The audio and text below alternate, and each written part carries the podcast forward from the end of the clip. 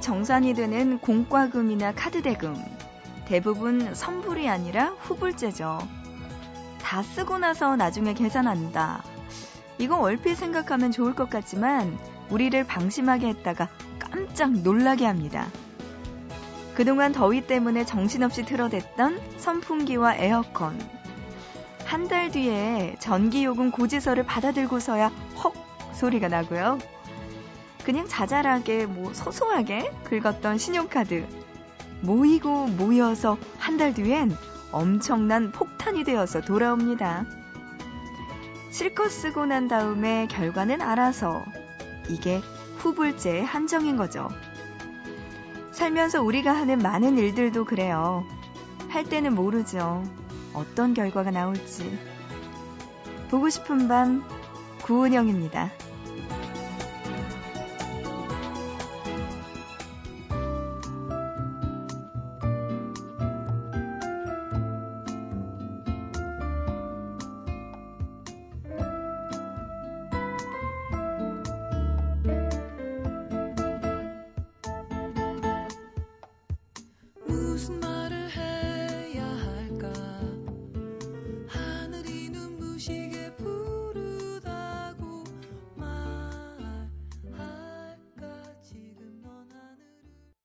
8월 30일 목요일 보고 싶은 밤 시작합니다. 오늘의 첫 곡은요. 이상은의 돌고래 자리로 시작합니다.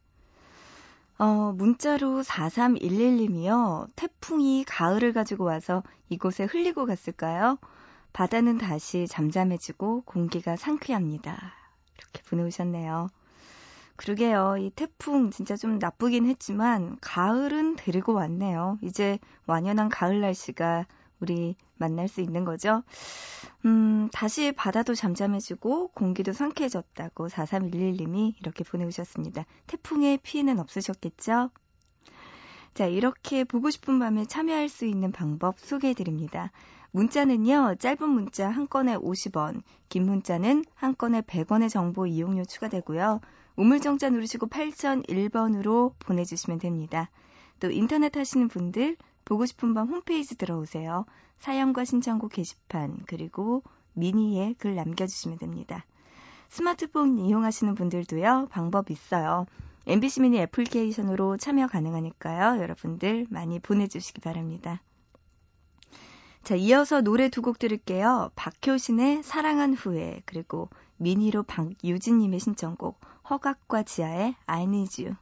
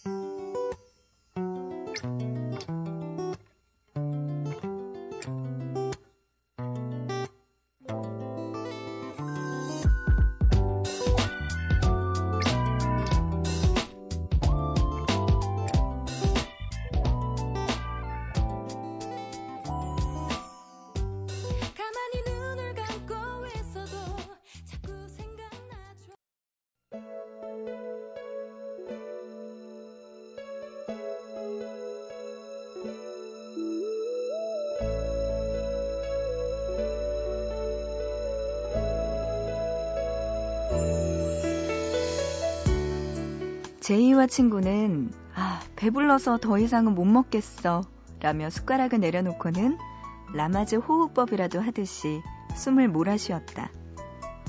하지만 식당 문을 나서면서 제이가 말했다. 커피는 내가 살게.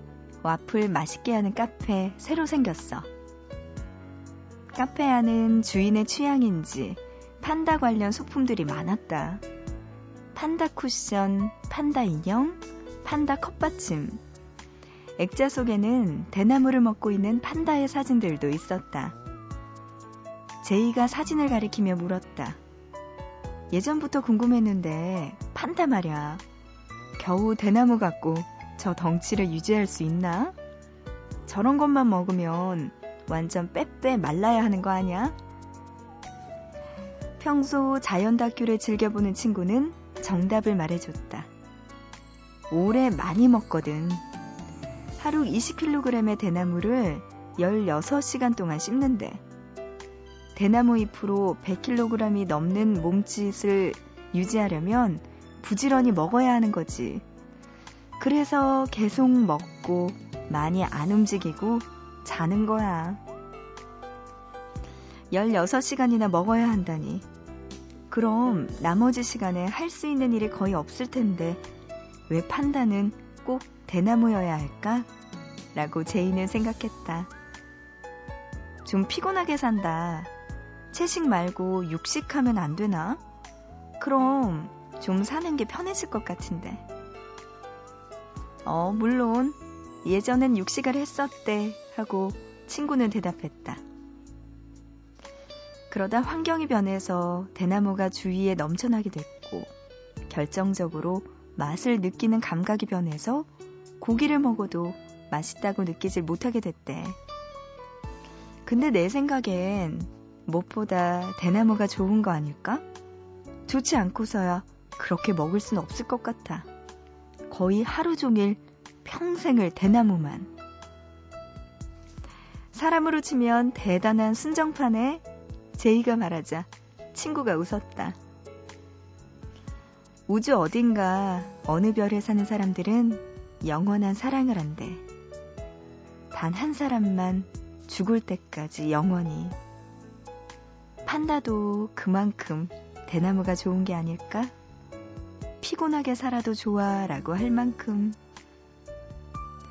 사람은 대나무만 좋아하는 판다가 아니고 지구는 우주 어딘가에 있다는 너만 사랑의 별도 아니고 그래서 너 아니면 안 돼 라고 하던 사람도 지나고 나면 너 아니어도 되는구나가 된다. 영어는 커녕 어떤 사랑은 한여름의 생크림처럼 금방 상한다. 제이는 와플에 시럽을 가득 부으며 말했다. 난 가을이 오는 게 무서워. 내 실업은 어디서 뭘 하고 있는 걸까?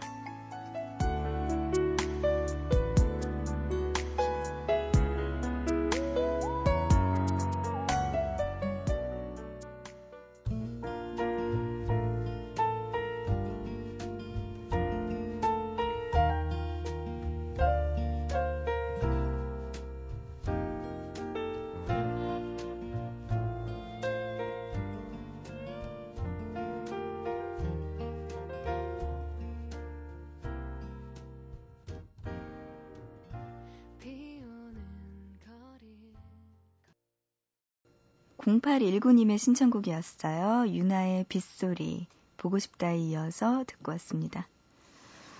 어, 권영은 님이요. 늦은 시간까지 보밤 들으면서 부업하고 있는 6개월 아들을 둔 초보 엄마예요. 육아하랴, 부업하랴, 정신이 없지만 보밤을 들으면 정신이 차려져요. 하셨습니다. 영은 씨. 6개월 된 아이면 얼마나 예쁠까요? 아우, 저는 진짜 결혼할 때가 된 것 같은지 지나가는 꼬마 애들 보면 그렇게 이쁘. 아니에요. 누워있으면 예쁜데. 걸어다니면 조금 가만히 있어, 가만히 있어 이렇게 말을 하게 되지만 어쨌든 아이들이 좀 예쁘더라고요. 얼마나 예쁠까요, 영은 씨 아이는 그죠? 그래요. 육아하랴, 부업하랴 좀 힘들긴 하겠지만 그래도 우리 6개월 된 아들을 위해서 우리 영은 씨 힘내고 계시네요.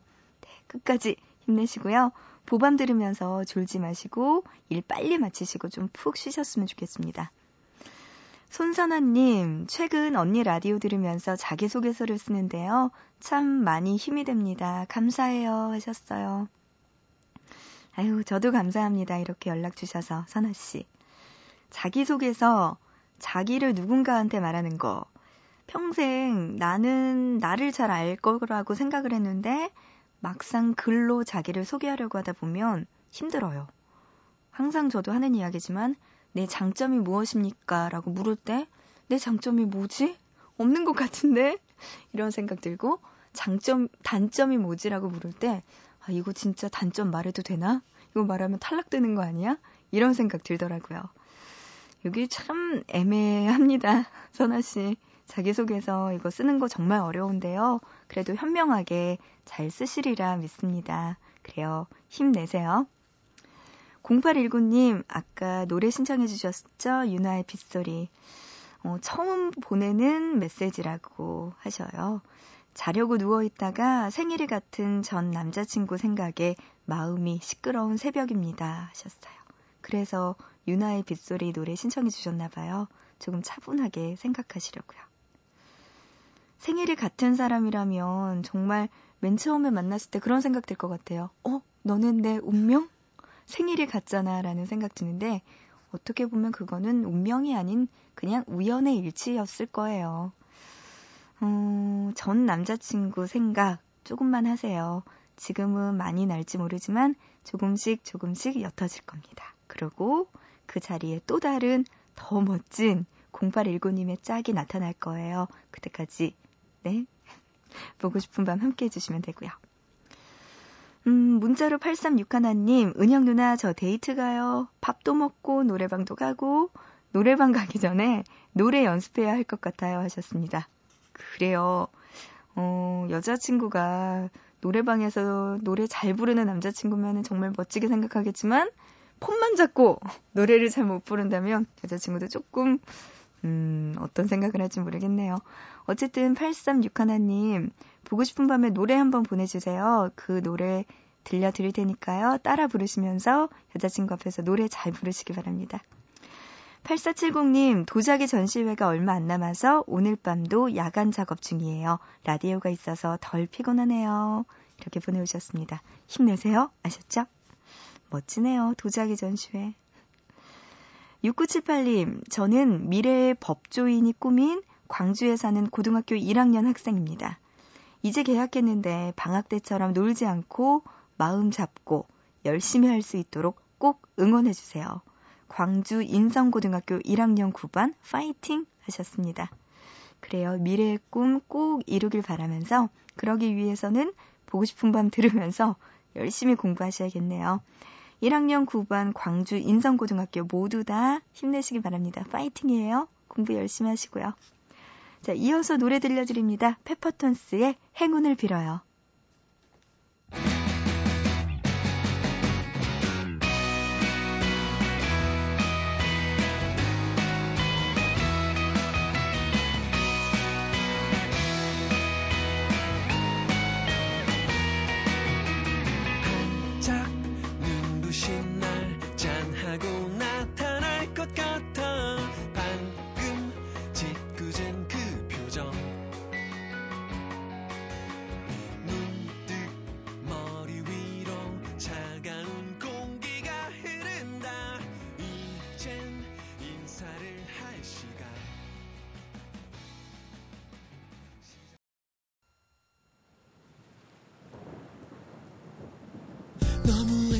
행복했어.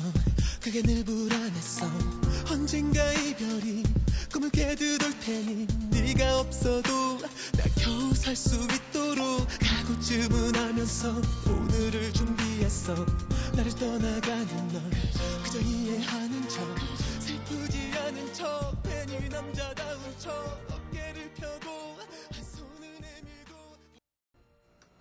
네, 노래 듣고 왔습니다. 페퍼톤스의 행운을 빌어요. 그리고 휘성의 주르륵까지 함께 들었어요.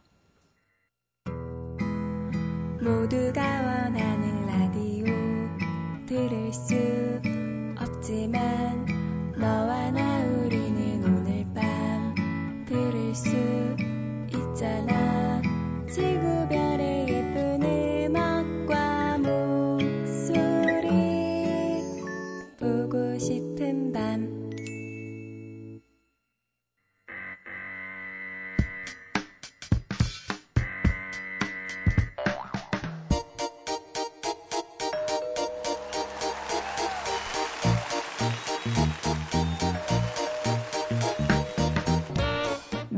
하나씩 우리들의 일상에서 흔히 쓰이는 단어들을 골라서 우리가 몰랐던 이야기, 알고 싶었던 많은 이야기들을 들려주는 시간이에요. 단어 사용 설명서. 이번 주 함께 할 단어는 커피입니다.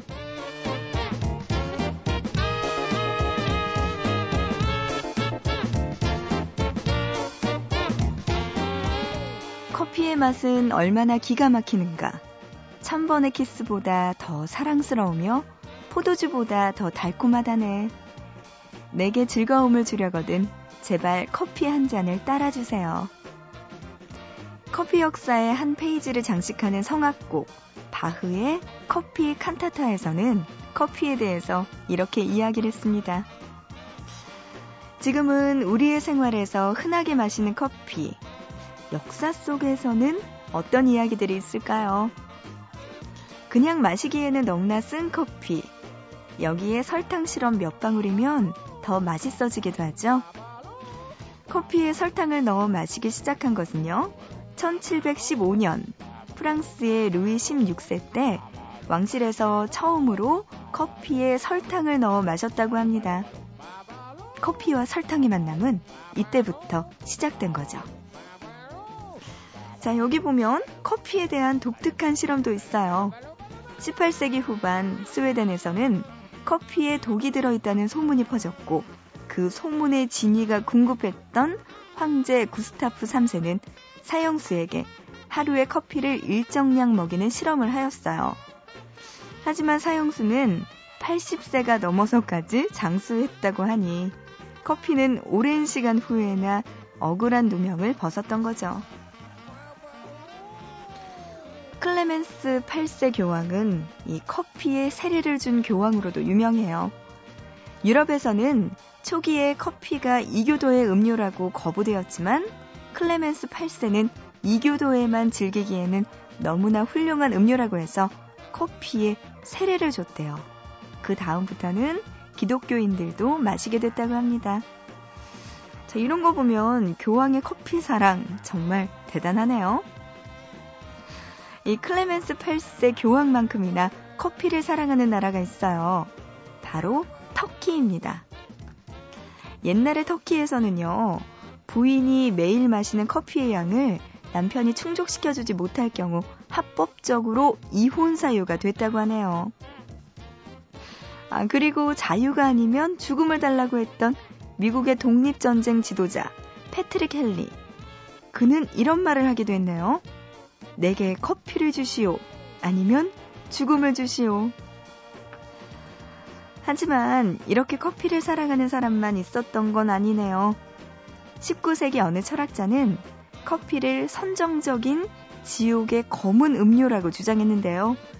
그는 이 음료로 인해서 인류가 수면을 빼앗기고 불안정한 망상에 빠지면서 그 세계에 잠들지 못한 채 뒹굴고 있다고 말했습니다. 노래 한 곡 듣죠? 성시경의 듀엣으로 함께 부른 헤이의 커피 텔지야. 달콤한 향기 두 따스한 감촉 이름만 들어도 좋은 거 어쩜 첫눈만큼 설레이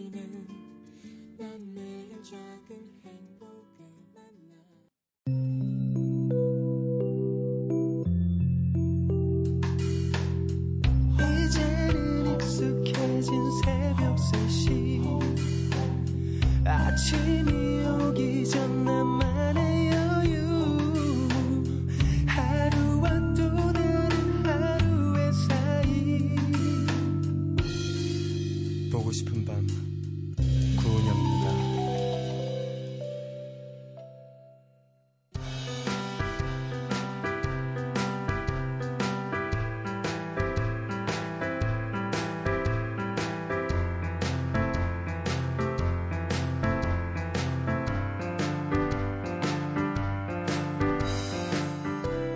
보밤 가족들의 휴대전화에 잠들어 있는 재미있는 문자를 소개해드리는 시간입니다. 문자놀이.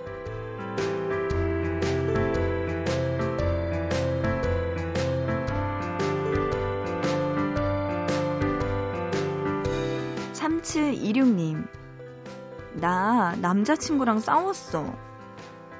제 친구는요, 한 달 동안 연락 한번 안 하다가 꼭 남자친구랑 싸우면 저렇게 문자로 하소연을 해요.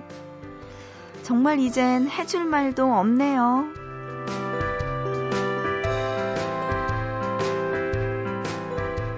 그러게요. 3726님이 뭐 해줄 말이 뭐가 있겠어요. 한번 헤어져. 이렇게 보면 어떨까요?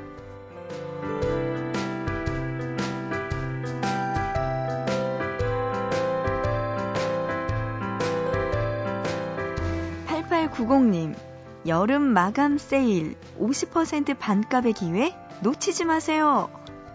오늘 하루 종일 저한테 온 문자 한 통. 아, 외로워요.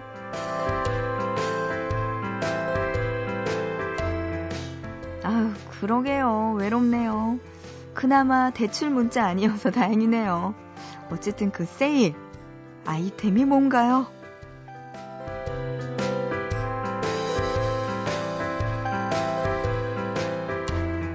혼자 보기 아까운 문자가 있는 분들은요, 보고 싶은 밤 홈페이지, 문자놀이 게시판이나 아니면 샵 8001번으로 지금 문자 메시지 보내주세요. 짧은 문자는 한 건에 50원, 긴 문자는 한 건에 100원의 정보 이용료가 추가됩니다.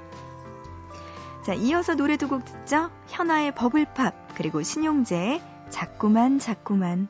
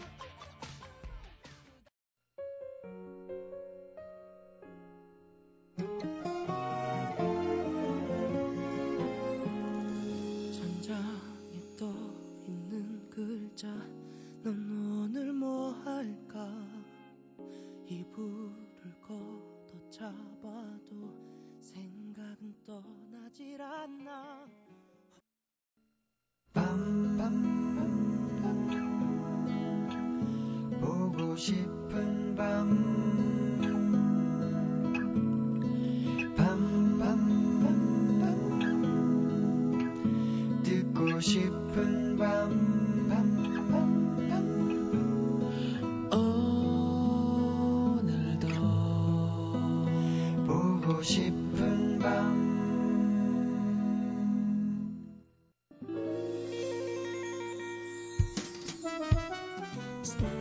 네, 오늘의 보고 싶은 밤 여기까지 할게요. 자, 오늘의 끝곡입니다. 서영은과 정엽의 이 거지 같은 말, 이 노래 들으면서 마치고요. 우리 보고 싶은 밤, 또 내일 새벽 3시에 어김없이 다시 만나자고요.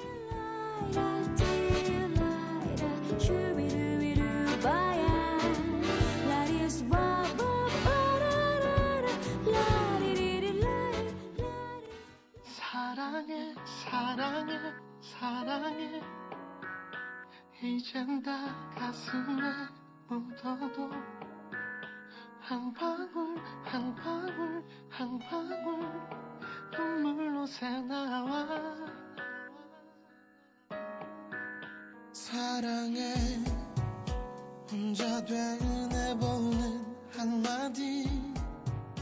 네가 그렇게도 듣고 싶어 했던 그저 사랑 이젠 닳도록 해.